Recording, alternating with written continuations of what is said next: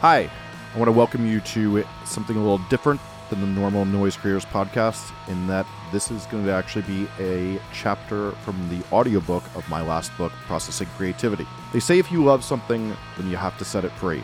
So that's exactly what I'm doing. A year ago, I put out this book, and I really wanted to keep spreading to people, and I realized one of the ways you have to do that sometimes is by making it free. So from right now till July first, this book will be free, and a different chapter of it will come out every week for the next few weeks. And it'll stay available for free till July first, and then I'm going to delete these podcasts. As well, during this time, the Kindle book will be ninety-nine cents, but the physical book will remain at the regular price because, you know, they cost money to print. So enjoy this free audiobook. It's a very similar subject to what you hear on this podcast most of the time. And if you enjoy it, please, please, please pay it back. You know, this book usually costs almost twenty dollars on Audible. The way you can pay it back is just telling somebody else who will enjoy it about it. It's really important to me that these ideas spread, and that's why I'm doing this. So I hope you enjoy it, and I hope you spread the word. Thank you. Hey, before we get started, I want to tell you about Manic Merch, who's sponsoring this podcast.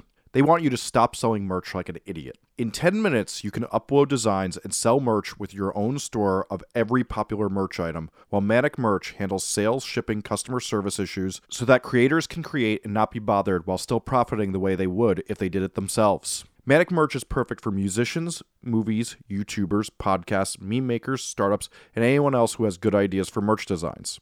Let me tell you about some of the key features of Manic Merch. You can set up a store in minutes for no money down. All you have to do is upload your merch designs and tell us how much you want to make off each one, and we'll take care of the rest. You can avoid all the headaches of customer service emails, packing up packages, and heading to the post office. There's no financial risk since you put no money down or headaches for you to start selling merch. Fans buy more merch when they get to choose how to express themselves. You can upload your merch designs and sell more merch by allowing fans to choose the colors and what they want them printed on, whether it's t-shirts, sweatshirts, lighters, hats, or coffee mugs. They have over twenty different items that you can print on. You get to set your own prices, where you can lower your prices if you want to sell more and raise them if you want to make more from each sale. You can also get the email of everyone who buys from you, and you get paid every month on time, and you also have the ability to track sales. Stop selling merch like an idiot and sign up for a store at manic merch dot com today. Chapter four, Finding Your Voice and Intent. If all you want to do is sound like someone else, playing in local cover bands is often more lucrative than performing original music. Most of us grow up trying to sound like our favorite musicians, but with age, we gain emotions we want to express in our songs, just like those we admire. If you're interested in expressing your emotions, you need to figure out who you are to express yourself. Knowing this enables you to make an authentic expression of yourself. To do that, some exploration of who you are can help you gain an understanding of your character and can make what you should express easy to decipher. Finding your unique voice. For some, finding their voice isn't a hard process, but for others, it takes some digging inside for what's compelling to you. New Age gurus call this finding yourself, or talk about self-exploration. Instead, I think of finding your voice as a process where you try to find what's emotionally resonant to you and how it gets expressed so others understand it. When you speak, you use a certain vocabulary, along with speed, accent, and dynamics that makes up the sound of your voice. Your voice contains parts that are naturally a part of who you are, as well as part of others who you've picked up details from. When you express yourself musically, you do the same thing, forming a collage of who you naturally are that also picks up small qualities from others that you use to convey what you think about each day. Voice is a larger metaphor. An overlooked aspect of singing is that we're all commonly doing an imitation of someone else's singing style. The sounds we make when we sing usually come in the form of an affected accent or pronunciation of words that's far from the way we actually talk. A singer's voice isn't one absolute sound. In fact, many singers are capable of doing various inflections with their voice. These inflections can make them sound English when they're from the Bay Area, Green Day, loud, confident, and audacious when they sing, yet their speaking voice sounds nothing like that, Michael Jackson, an alien with an odd accent, Kendrick Lamar, and the list goes on. It's a rare occurrence when a singer sings or raps the same way they talk. Each singer is picking up accents, turns of phrase, inflections, melodies, and vocabulary from those they admire and blending it into a performance that hopefully sounds unique to themselves, as well as furthering an emotion they're exuding. By forming a collage of what they've enjoyed that furthers their expression, they build a signature of their own. While there are some parts of your voice that are naturally embedded in who you are physically and genetically, we have countless ways to change that timbre. This isn't to say that their most authentic voice is singing exactly how their talking voice sounds. In fact, it can be highly creative to affect a voice that gives your performance even more emotional resonance. All these affectations, when employed to give more resonance, can be the best way to enhance an emotion in a vocal performance. Tom Waits' application of treating his voice with so many different affectations, the same way he treats the manipulation of the instrumentation in his music, is part of what makes it so unique and resonant. The Clash's masterful use of different voices traded off between the three singers of the group furthers the storytelling quality of their songs.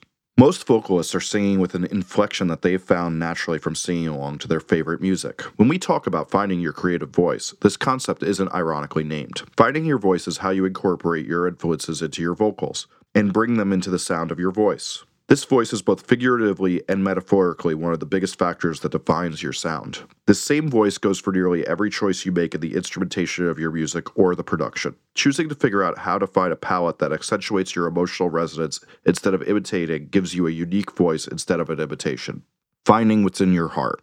Select only things to steal from that speak directly to your soul. If you do this, your work and theft will be authentic. Authenticity is invaluable, originality is non-existent, and don't bother concealing your thievery. Celebrate it if you feel like it. In any case, always remember what Jean-Luc Godard said. It's not where you take things from, it's where you take them to. Jim Jarmusch. Writing that above title is hard for me, since talking about the heart doesn't come easily, as I'm the classic stereotype of a man who has difficulty expressing his emotions in words. We call our emotional expression the heart, since the phrase has become synonymous with saying passion. Passion tells us what we're supposed to write about as well as what emotions to evoke in music. Figuring out the emotions you're feeling and how to express them is the most determinative way to figure out what you should be writing, since what you're experiencing is inherently one of your passions. Expressing what's emotionally resonant in you is not only one of the best ways to help heal emotional faults, but it's also a tool to help understand why you are feeling this way. Feeling an emotion that's overwhelming is commonly cured with the catharsis of writing music that shifts the mood into a deeper place. Sigmund Freud theorized that we're all emotionally repressed, so the only way to get us to a better place mentally is to express these emotions. This expression is what's at the heart of most of the emotionally powerful songs you've enjoyed. This expression is also what's missing when you hear songs that have no emotional resonance despite doing similar things to other songs you love. The Players made a sound that was probably an imitation of other music they heard that sounds like a song that was emotionally resonant to them, but they missed the detail that an imitation has no emotional power. Who you are individually will shape your perspiration. Making music that's emotionally resonant to you by using your feelings as a compass alleviates the job of trying to be original by allowing it to be a natural occurrence. When you're fluent in expressing yourself by combining your inspiration with who you are, you're bound to do work that's unique to yourself. Every bit of inspiration you've taken in is unique to you and your life, which is impossible to replicate.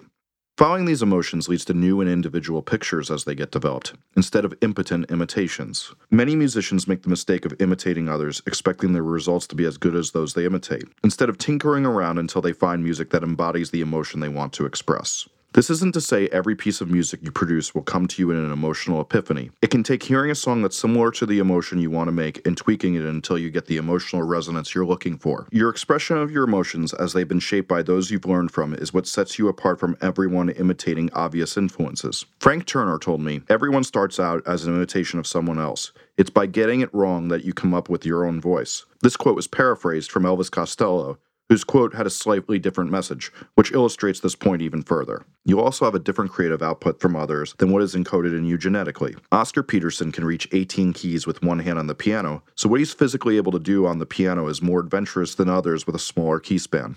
A person who's constantly feeling anger is going to have a harder time playing gentle music. When your individual emotional makeup is expressed, it will sound like you as long as you genuinely express it instead of imitating. It's more like jamming two ideas together. Talk of creativity usually says it's all about blending two ideas together by having idea sex to make a new creation. While this may work for making Reese's peanut butter cups, what's needed to make emotionally resonant music is to let an emotional expression come first by figuring out how to elaborate upon this emotion using musical instruments. Unlike many other forms of creativity, music that's emotionally resonant needs to be more than smashing two ideas together. Let's go back to this Reese's example. Someone like myself who hates sugary foods, I know, I know. would never know that this combination tastes good since chocolate doesn't taste good to them. To make Reese's taste good, you need to enjoy these flavors and experiment on how to make this combination taste its best. You can combine the two elements, but you'll never be able to figure out if it tastes good without releasing it to the public to get feedback. Since we don't get feedback on our music until we present it to others, we must use what we're passionate about to understand how to make the best decisions for it. If you're not passionate about continually tasting chocolate and peanut butter, the experimenting won't come easy since you're guessing at it. Good music is made by musicians trusting their tastes and emotional makeup. What you enjoy in others can guide you. One of the head's greatest assets is to advise you on interesting treatments to apply into your music. Figuring out approaches to filter your ideas through is part of the mastery of songcraft. By writing down what you love about your favorite creators, you can start to understand how to achieve the greatness you admire in them instead of playing songs that sound like theirs. Take notes on what you love about each one. Then think of how you can apply the aspects you love about these musicians to what you do musically. The cover of this book was an exercise in figuring out those who had the greatest impact on my creativity and making a visual representation of it. As an example, here's what my list of recent influences looks like as I write this book. The Clash. Their vocals sound like different characters in a movie singing apart, but coming from one singer. Their grooves are either consistently rushing or dragging, making for intense musical emotion. Sophie. Vocals are sung as if they're written to a different groove, yet still have strong hooks. The vocals are pitched to sound like an unidentifiable singer, yet still have a character of their own. Health. The vocals are always breathy and keep a calm and poppiness that make the intense and abrasive instruments listenable. Interesting envelopes on familiar-sounding instruments. The nineteen seventy-five, the ability to use unique sounds that don't distract from the vocals, masterfully calls back classic eighties melody themes and tones while making them sound fresh. White Lung, use lots of notes that still work well together. Drums are very stiff, yet still feel intense. Huge dynamics from part to part. You can also use this to get out of the decisions where you feel stuck. I'll think about what my heroes would do in a situation that's confusing me. Remembering who I love while finding correlations in their decisions leads me the way I want to go. You can apply this exercise to songs, albums, images, et cetera. One of the best modern tools for figuring out who you are is to make a playlist of your favorite songs. This allows you to return to what continually moves you to find correlations of what you enjoy from musician to musician and song to song. I keep a playlist called Great Songs that I add to whenever I find a song I never get tired of. Whenever I have a problem with a production, such as having to reconsider the bass lines for a record, I can sit down for an hour or two and get inspired by all of my favorite works to find an inspired solution unique to my tastes. What you don't want to do. Your not-to-do list is just as important as your to-do list. Director David Fincher of Fight Club and Gone Girl fame has said it's much more important to know what he doesn't want to do as opposed to what he does want to do. Knowing what you never want to do can be less restricting, allowing you to be open to finding new inspirations and what you want to do. This allows the heart to do what it wants emotionally. I've done this for my productions and keep it in a Google Doc to revisit from time to time. Here's some of my don't do rules for record production. Don't make decisions out of expediency. Trace the root of the problem and give consideration. Too much bass or treble is unacceptable. Acceptable. A balance needs to occur. Words should be pronounced so a listener without a lyric sheet can understand words, even in the fastest punk songs sung with the worst Boston accent. No vocal should stick out as being more tuned than the others. There should be a consistency to the pitch intonation throughout a song. Bass should not be an afterthought. It should always be what expands or retracts the emotion of a song while working off the vocal as much as possible. Bass that's not optimized or gets buried in a mix is a lost opportunity. Every song should have one tone that's distinct to that song, so when listeners hear it, they feel like it's the only time they've ever heard that tone. Having both a to-do and not-to-do list is a common practice for many musicians, even if they keep them private. Coldplay exposed their list on a sixty minutes episode where they showed off a list they had on their practice room wall. David Byrne said the Talking Heads made restrictions on what they would do, like not imitating black singers. Not out of racism, he found it inauthentic. No light shows and no saying, "oh baby," or other rock cliches. One of the Ramones' rules was no guitar solos, which was ironically broken on their biggest hit, I Wanna Be Sedated. This also teaches a great lesson that you can always reconsider these rules later if you evolve, but they're important to have in the moment as you feel passionate about what you never want to do. What makes you unique? If you're still curious how to develop your voice after you've gained a working knowledge of what you want to do, a healthy exercise can be to figure out how you draw inspiration from what makes you unique. What's something you love no one else loves? How can you incorporate that into your music? What's something everyone else loves that you hate? How do you develop a character from it? What's missing in music, and can you take it to a new level? Try not to barf, as I quote Ayn Rand's short-sighted worldview in The Fountainhead. We create because we're dissatisfied with what already exists. One of the greatest indicators that you should pursue an artistic impulse is when you want to hear a sound that you've yet to hear someone else make. This means you're craving an emotion that's not being expressed. Finding concepts that you haven't seen before that you blend with an emotional intent has made some of the best art throughout time. Pick a fight with an ethic. Voice your disdain for a trend you have an authentic bad reaction to by letting your own work show why this trend is wrong. Taking the time to explore your likes and dislikes to find what you think should exist is one of the most effective ways of finding who you are creatively to develop a unique voice. One of the traits of a great artist is to notice when you don't like a trend and develop a rebellion against it. If I had my way, I'd never put a ballad on a punk record. And if there were ballads I wanted to release, I'd do a record of only ballads. I love records that have a single mood across the whole record. The inclusion of ballads amongst more happy-sounding songs takes me out of the mood of a record, which bothers me. On my own records, I rebel against this by keeping a consistent emotion throughout the record. As long as these rebellions are authentic and not done out of opportunism, it leads to some of the best art in the world. Intent is king and rules all. Intent is the intentional practice of using your heart's feelings to make sure an emotional idea or the way a piece of music feels is continuously reinforced, not contradicted. Since a song's objective is to make an emotional reaction, intent is the guide we follow to shape it to be as resonant as possible. While this is often called vision, I think of vision as the ability to see an intent. But intent is what we see within that vision. It's identifying the emotion you're trying to convey and letting it guide you. While some musicians intend to mimic the excitement they felt in other songs on a dance floor, others feel a certain emotion they want to translate to music that evokes that intent as strongly as possible. Often it's a feeling inside the writer that's difficult to describe that's expressed by pursuing sounds that get closer and closer to the sound of that emotion. When you understand your intent, it could guide the entire creative process whenever there's a decision to be made.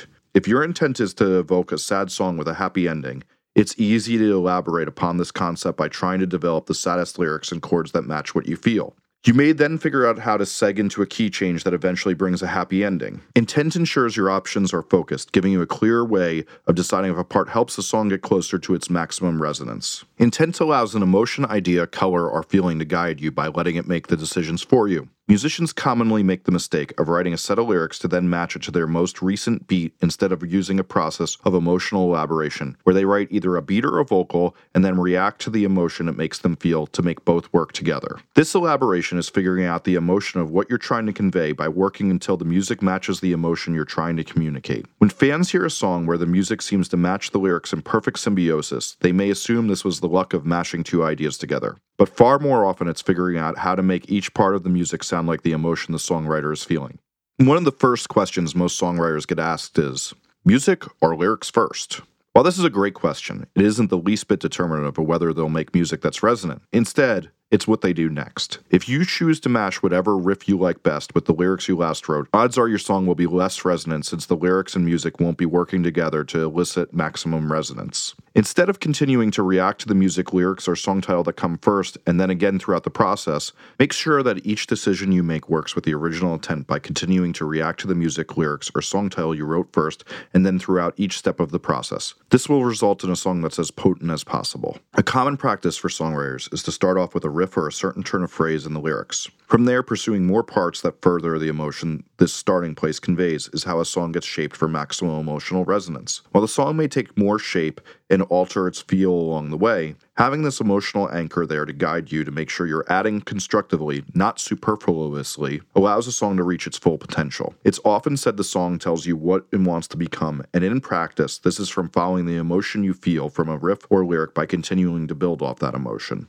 When you're not guided by intent, the creative process is chaotic, lacking a purpose to aim towards. I regularly see musicians trying to craft a song by playing riffs until two seem to go together well enough to move on, instead of thinking how the second riff will further the emotion they're trying to craft. Far too many poorly written songs are made by throwing ideas at the wall and seeing what sticks until a song is completed, or playing the latest set of lyrics with the song your bandmate brought to practice by happenstance, never considering an emotion that's trying to be reinforced. Many artists don't realize they're following intent since it's not a conscious practice. They think the ideas they accept and deny are random, but they possess strong intuition that judges the ideas they hear by whether or not they help reinforce the emotion they're trying to convey. Even if a song flows out of you in an instant without much resistance, taking the time to consider if it can be improved by aligning it more with an intent allows emotional elaboration to guide you instead of poking around in the dark. Intent in your music.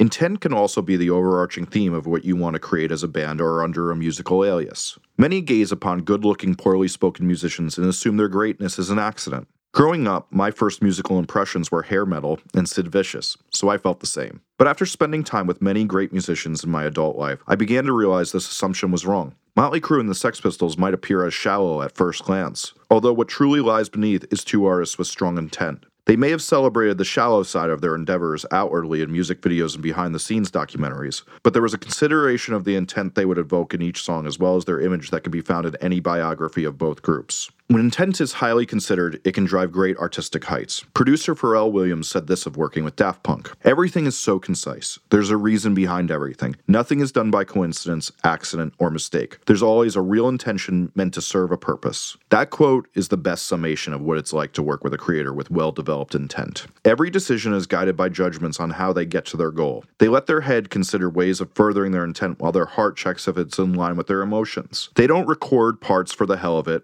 They consider each part as to how it'll assist or deter their intent. Daft Punk themselves say, "We thought about our music before we ever made it." They had intent that they needed to express. The seemingly superfluous use of the word superfluous throughout this book. Now it's about the time I discuss a word I use a lot in this book, since it's a very important term to agree on the definition of. So let's turn to Google. Superfluous, adjective. one. Unnecessary, especially through being more than enough. two. The purchaser should avoid asking for superfluous information. three. Synonyms, surplus to requirements, non-essential, redundant, unneeded, excess, extra, to spare, remaining, unused, leftover, in excess, waste, more. Any detail to a production that's not adding to the emotion of a song is superfluous. Understanding superfluousness is important since it's one of the most common creative pitfalls. Superfluous contributions are commonly justified since they'll add more thought to the production. Whether this thought helps further the emotion of a song or not isn't considered, since it's falsely assumed that more will strengthen the song. Musicians commonly add parts for the sake of adding more parts. They ride the volume fader on every track since surely that'll help make a better song. They add harmonies to a vocal since that's what you do. Superfluousness adds to a song by doing more for more's sake instead of emotionally reacting to a deficiency in a song and choosing to act upon it. When you begin to see music through the lens of creating music with the intent to evoke an emotion, you start to notice the flaws in other works, as well as understanding why you don't enjoy certain songs. You hear superfluous parts added that don't help a song's intent. You notice tones that detract from the intent. You begin to understand why a part doesn't work in a song. Adding parts to a song without thought as to how they further the emotional intent of the song doesn't add to it. It detracts by taking away attention to other more emotionally resonant moments. If an addition doesn't help further add to the emotion you're trying to convey, it's superfluous. If you can't hear the difference an idea makes or it adds no emotional content, it's superfluous, unnecessary, and more than enough. Intent gives you the backbone to create.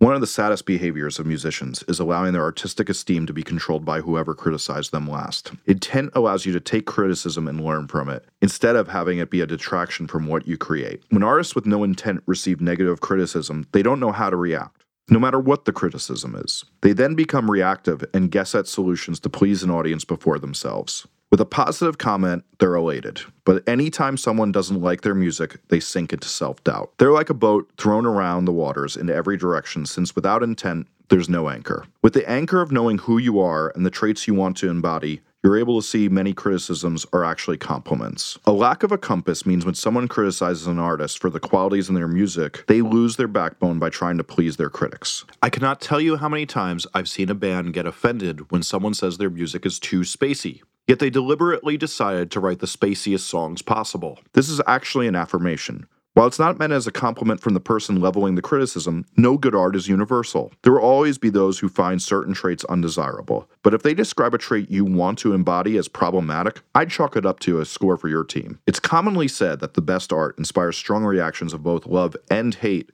since it's emotionally resonant instead of being unremarkable. I'm not saying to ignore all feedback on your music, since feedback is essential to actualizing your vision. If your intent was to write dance jams, but you're hearing the abrasive parts of your sound are distracting from your hooks, it can be worth considering if you're optimizing your mixes as best as possible. Intent allows you to consider this criticism, since without it, you can never tell if both criticisms and compliments are good or bad. One of the toughest balances is to figure out what gives you character and what can be improved on. Intent allows you to have a compass to judge whether each piece of criticism is worth considering towards how you get there. It's crucial to develop intent to avoid being what I call a ping-pong ball that's swayed by whoever's opinion they heard last. If the criticism is positive, everything is great. But if someone puts them down, even about an intentional choice, they react by pleasing the critic. This ping-pong ball bounces around from side to side because, since without intent, it's beholden to the last criticism they received. With intent, you're able to take criticism by judging whether it's complementing your intent, even when it's meant to be derogatory, and grow from it. When you consider your intent for a song, for an album, and as a musician, you have a value system to judge if you should consider a criticism or dismiss it. If you know who you are, along with what you're trying to say, it gets far easier to maintain your mental health in a world where everyone can give their opinion about your art in an instant. Pleasing others when you're making the music you want to hear leads to a guessing game that creates music no one else wants to hear, including your critics. When it helps to have no intent. Having an intent that guides you throughout a career can give you purpose. While I emphasize intent throughout this book, there are times where you want to see how a project will develop. While I think emotional intent is imperative to shape a song, having intent in a project can sometimes ground it too early. There are times it could be helpful to explore with no intent in order to discover intent that will guide you later. When starting a new project, it can help to be free of this grounding to see where things go. You can freely explore where a song or a project can go, but when it comes time to draft, edit, and elaborate on your ideas, intent not only makes the work easier, but it allows your song to be guided to its maximum resonance. The key is to consider your intent when it becomes time to make a decision where you need a guidance. Chapter five. Standards, taste, and what is perfect. One of the most overlooked aspects of creating is standards. Standards are the line you draw on whether you find an element acceptable to pass your evaluation. A common place you'll hear about standards is in a cheesy rom-com, where a character says, "I can't date him, I have standards," meaning that they won't accept some unattractive feature in a mate. This applies all throughout your life, and that standards are what you won't accept below during any critical choice. Whether it's not eating at fast food restaurants, how many days you go without a shower, or how far you'll walk to a destination. Standards are the most crucial barometer you use to make judgments. Standards can be the degree you've memorized a song before you're confident to play it live, or how regularly you mess up a rap before you think you're capable of recording it. It can be whether you'll allow yourself to have a song with only two instruments in it, or if you need it to always be a large arrangement, or even how much work you've put into your vocal melody before you can call it done. It can be the quality of sound that you need to hear to be worthy of releasing. Standards can be found in countless aspects of music, so where you draw the line on each of them makes up much of who you are. Nearly every choice we make while creating music is affected by standards. If you have low standards for how tight your music should sound, you'll never sound as good as someone with a high standard of precision in their performance. If you hold low standards for song form, you'll be excited that you wrote two verses, three choruses, and a bridge, and call it a day. Sadly, this means your songs will get repetitive over the course of an album. You may think you can perform a song on a guitar when you bend strings and rub up against other strings in a chord while picking at inconsistent volumes. But a pro guitarist never stops rehearsing until all these flaws are absent from their performances. Standards aren't a metric as much as a judgment of your reaction to listening to a part of a song. There's no line in the sand as strong as a decision in your mind. Over time, you develop a median of what you feel is up to your standards or not. While you can begin to hear how out of pocket a part is, and measured in milliseconds or the decibel reading of how loud an instrument is, these aspects need to be judged, like anything else, by your emotional reaction. They're a judgment of what's appropriate in the context you're presently working in. Each judgment is contextual, since how loose a dirty hip-hop groove is compared to the pulse of a nine oh nine and a techno song can be wildly different when measured in metrics. Developing standards. Developing standards comes from analyzing both your own music as well as others. By taking in inspiration to decide what's acceptable in each of these recordings, you form standards over time as you draw correlations in what sounds right to your ear. In time, you begin to have a barometer of how songs should sound, so when it comes time to craft your music, you can make decisions on how close your own work will get to the sounds you love. No one starts out with high standards. You aren't born knowing when a note is out of key, just that they sound less pleasant than the other note choices. In time, you hear how in key most singers you enjoy are, and decide whether to hold yourself to the standards you've observed in others. If you take the time to analyze music as a beginner, You'll notice that you're playing insanely out of tempo, you're flamming chords, et cetera. Soon after, you start to know when you can play a song based on how sloppy it sounds to you or how regularly you make mistakes. When I started working as a producer, my ability to get good performances was stifled by growing up listening to the loose, incompetent performances of punk records from the eighties and the nineties. I'd accept horrible performances in my productions since most of what I grew up hearing was sloppy, out of tune, but highly emotional. My peers who grew up on perfected hair metal and Steely Dan were getting way better performances than me since I was playing catch-up on hearing the intricacies of performance. I had to raise my standards of what a good performance is by intentionally listening to music with tighter musicianship to gain this heightened awareness. I now listen to the perfected performances on dance and pop records to remind me of the precision that can exist so I could judge how far I should go in perfecting parts in a recording. I've come up with many innovative techniques to get even the worst performer to sound good without editing. This could be punching in every single word of a vocal to coaching a drummer about their flams by punching in two bars at a time while recording. There's a certain level of performance I won't accept below by not calling a song done unless it's up to my standards. Achieving high standards for musicians while not exceeding their budget is what keeps me getting hired as a record producer. Trusting your gut. One of the ways following your heart shows itself is a naturally occurring lack of comfort during the process that tells us a part can be better. We've all heard the saying, trust your gut, being thrown around in all sorts of real-life scenarios when an instinct tells someone to pause to give more consideration before moving forward. Those same rom-coms we discussed before are riddled with instances where someone had a bad gut feeling and then regrets ignoring it when that bad feeling turns out to have been a warning of bad things to come. They may convince themselves not to listen to their gut after they find out their love interest was really an escaped convict, or whatever cliche these movies are playing out currently, only to regret not trusting their intuition. Within the anatomy of the human body, right next to the heart is the gut, and they have a close relationship. Just like our gut feels bad when we taste bad food, it can tell us with a similar feeling when an element is in bad taste musically. When you eat food that's flawed, your gut warns you before you experience heartburn. It sounds the same alarm when your heart isn't feeling right about an element of your music. For example, your gut may tell you that the melody going into the verse can be better, or that a melody can be repeated another time. Learning how to trust this instinct is one of the most essential parts of actualizing great music. Sadly, many artists second-guess it or allow environments where the gut's instincts are shut down by trying to avoid conflict. Listening to your gut and not lowering your standards is how great music gets made. When your gut feels uncomfortable about a part of a song, this is an immediate tip that your standards aren't being met, so you must experiment with other options. When you choose to use the head to convince yourself it knows better than the warning the heart is sending, instead of reacting to what you hear, you defeat the strongest instinct you have for crafting a song. Knowledge of music, whether it's theory, an emotional feeling, or a standard for how good music should feel, allows your gut to know your song isn't quite right yet. Jon Stewart of The Daily Show was known for telling his staff to trust your lack of comfort. If you feel uncomfortable about something, your lack of comfort is an alert that it needs more evaluation. If it doesn't feel up to your standards, you need to keep working until it does. My heart is a compass. One of the other ways trusting your gut is described is your heart is a compass, meaning that you can let it guide you through the decisions you need to make. These internal warning signs aren't always about standards. They can also indicate when you're applying an idea from the head that's diminishing what makes the song emotionally resonant. Whether you're choosing a synth patch or which chord to play, your heart tells you which one feels closer to the emotion you're trying to convey. Using your heart as a compass for the choices you make throughout the process is far more effective than searching for ear candy or a cool part. Your heart keeps a standard of the emotion it feels from your intent, using it to judge every choice you make when composing or sonically treating your song. A Russian proverb I'm particularly fond of is, trust but verify, meaning trust in the artist to make the right decision, but it's okay to question to make sure you're coming up with the best ideas. While superfluous questioning can slow down momentum when your bassist's affinity for prog rock creeps into your Americana songs, questioning can help you reevaluate your choices to find out there's a better answer.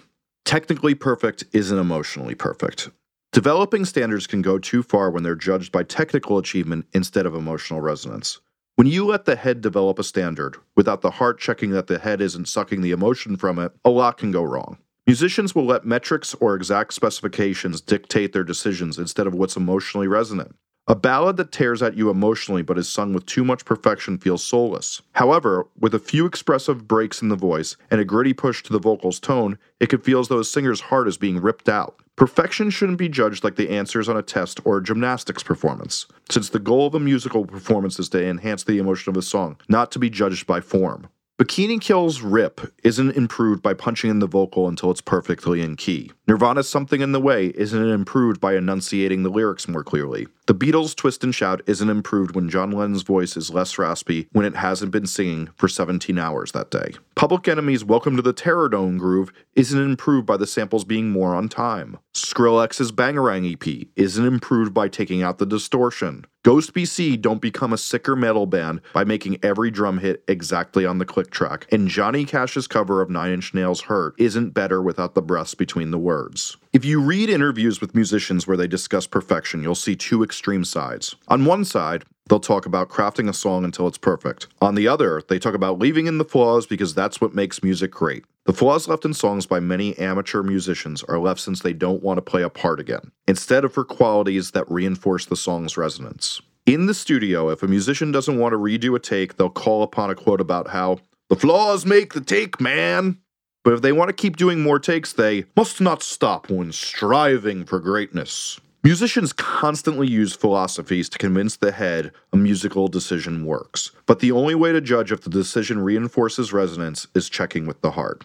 Perfection isn't a metric. It's a balance of having a high enough standard that flaws don't ruin the emotion you're trying to convey while maximizing the elements that make this emotion most potent. If you're Kraftwerk, your music needs to sound as robotic as possible. And if you're the White Stripes, you're trying to sound as raw and loose as you can without being so sloppy it's intolerable. Perfection is measured in finding what works best with your intent by achieving the perfect balance of where each part of your sound should fall so it's most emotionally resonant. It's making music that feels great and embodies as much of the emotion you're trying to convey as possible without sucking the energy out of it by being concerned about imperfections. Perfection is a careful consideration of the emotion you're trying to convey while executing decisions that embody this emotion to its most resonant possible result. It isn't laboring over every detail so it's metrically correct or perfectly enunciated. In practice, this is judging with the heart about whether a quote-unquote flaw emotionally diminishes or enhances a song. On Manchester Orchestra's Shake It Out, there's a kick drum and bass hit that flams, and it takes me out of the emotion of the song every single time. On Elvis Costello's I Don't Want to Go to Chelsea, the misfrets on the guitars drive me mad.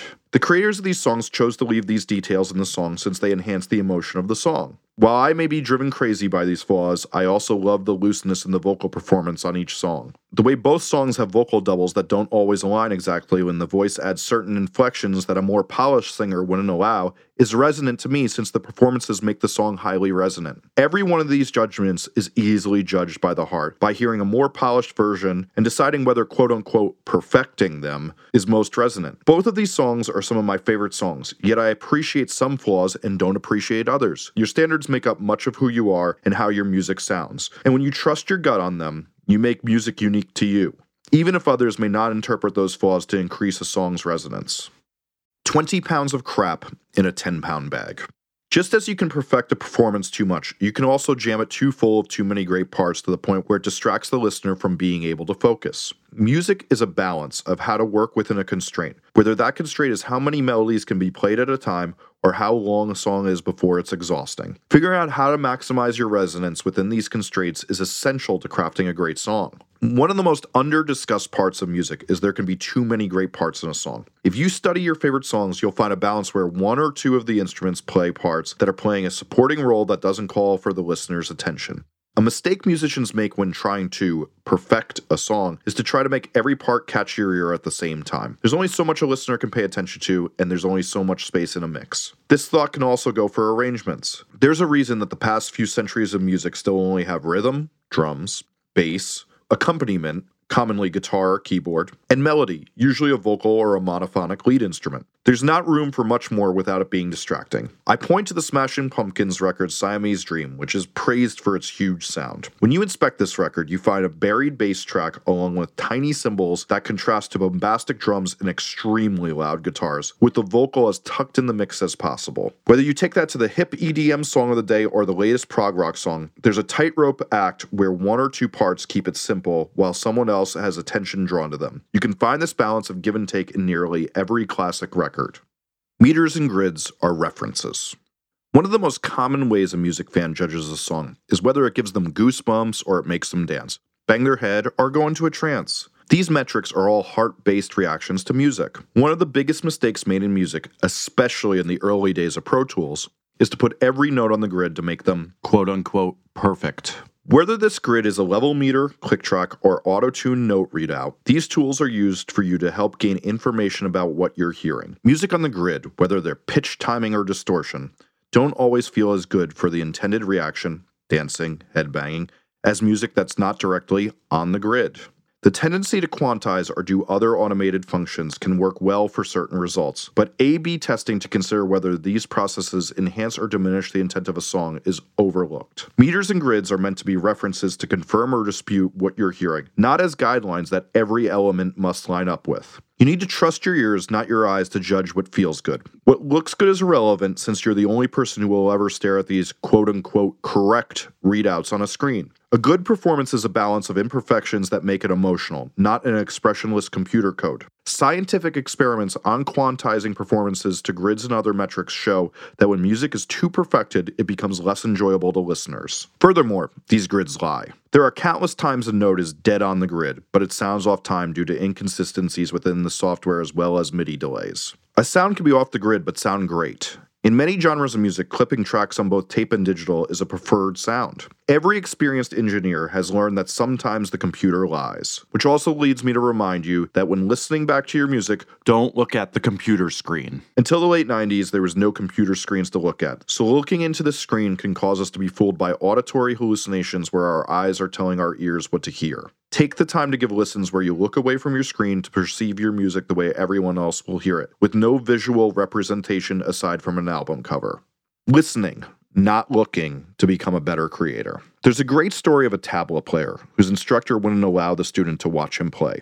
Instead, he'd sit back to back with him during lessons, having the student explore the tabla until he found the proper technique to emulate the tone the teacher had played. This led the student to find the many nuances of the instrument, allowing a greater understanding of the instrument instead of an imitation. This also allows the player to develop their own technique instead of imitating and conforming. Ignoring what your eyes see in order to hear the nuances of a performance strengthens your standards as well as proficiency to diagnose flaws and to fix them. Getting to know what you're hearing and then using meters or grids to confirm what you hear is the only way to become proficient in zooming in on the nuances of a musical performance.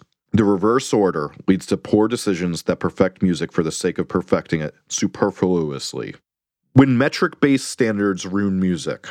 There are musicians whose standards are too concerned with the head, that neglect checking with the heart for emotional resonance by solely concerning themselves with accomplishments of proficiency. The most common flaw in a guitar solo is to focus on heady accomplishments of technical proficiency instead of serving a function of the heart, like taking the melodies of the song to a new place. Synth programmers will automate envelopes to show they understand synthesis. Singers want to incorporate the most challenging scale they can sing to show off their chops. All of these practices can work if they are combined with an emotional intent, but far too often they neglect to do so. The ego can be part of what takes standards in a heady direction. Often a musician asks to play a part without doing punches or employing editing strictly to prove they can do it. Even if no one else can hear the punches or editing, they'll insist on doing it to satisfy their ego. Standards that concern process instead of enhancing emotional resonance are entirely superfluous. While having a good work ethic and striving for proficiency in your work helps to improve your craft, if you concern yourself with accomplishments more than emotional resonance, you're sacrificing the most meaningful part of music. Instead, this becomes a standard that's only for the ego boost of getting past an obstacle. If a standard is judged by technical means instead of what's emotionally resonant, it's bound to become superfluous. Rating and collaborator standards to make sure they're checked for the objective of emotional resonance is a saving grace for musicians who commonly refer to technical standards. Taste is a misnomer. You may have noticed I've avoided the word taste throughout this book. Despite it being a word that's thrown around in creative circles abundantly, I avoid it since taste is mostly contextual. I regularly joke that I don't enjoy ska music, yet my favorite record of all time, The Clash's London Calling, has ska on it.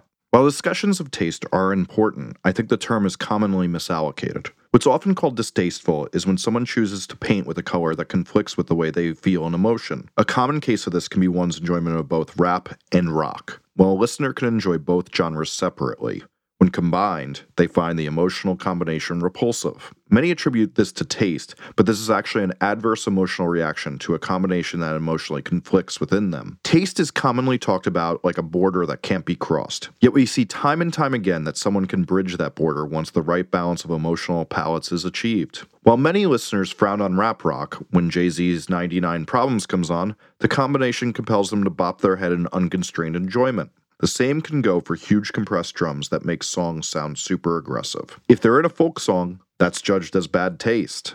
Usually, people who don't enjoy these qualities call it taste, but really the emotion of aggression is one the listener doesn't empathize with. What's considered taste is most often an emotional choice that diminishes the listener's resonance with a song. The different attributes we find tasteful are forever malleable and dependent on the emotional reactions we have when we hear music. This is why I avoid talking about them as much as possible, and instead focus on what we feel is emotionally resonant. In my own tastes, I love twangy guitars in country music. Yet when I hear them in heavy rock songs or hip-hop, I hit stop as fast as possible. The misnomer of taste is that we feel a certain emotional attachment to a sound. A twangy guitar to my ears makes me feel a shade of emotions, and when put in context outside of these emotions, it declines the resonance of a song to me. I can't stand gospel music. Yet when their style of vocals are in the background on the nineteen seventy-five song The Sound, my taste context changes as I listen to the song repeatedly. Taste cannot be assigned to specific attributes in music. It will always be contextual depending on how an element is used emotionally. We need to remember that most innovations in music come from adding an element that was thought to be tasteless by the masses, which then becomes highly resonant when used in the right context. Whether this is Dave Davies distorting a guitar for the first time, John Bonham adding room ambience to drum recordings, Justice bringing metal riffs to dance music, or whatever evolution of music you can think of, all of these innovations were tried by others and deemed tasteless until they were presented in the proper emotional context. Thanks for listening to this chapter. Stay tuned next week for another chapter. Like I said, this is available till July first for free. The Kindle book is ninety-nine cents on Amazon till July first as well. And if you enjoy this, please, please, please, please tell other people about it. That's why I'm doing this. Thank you so much for listening.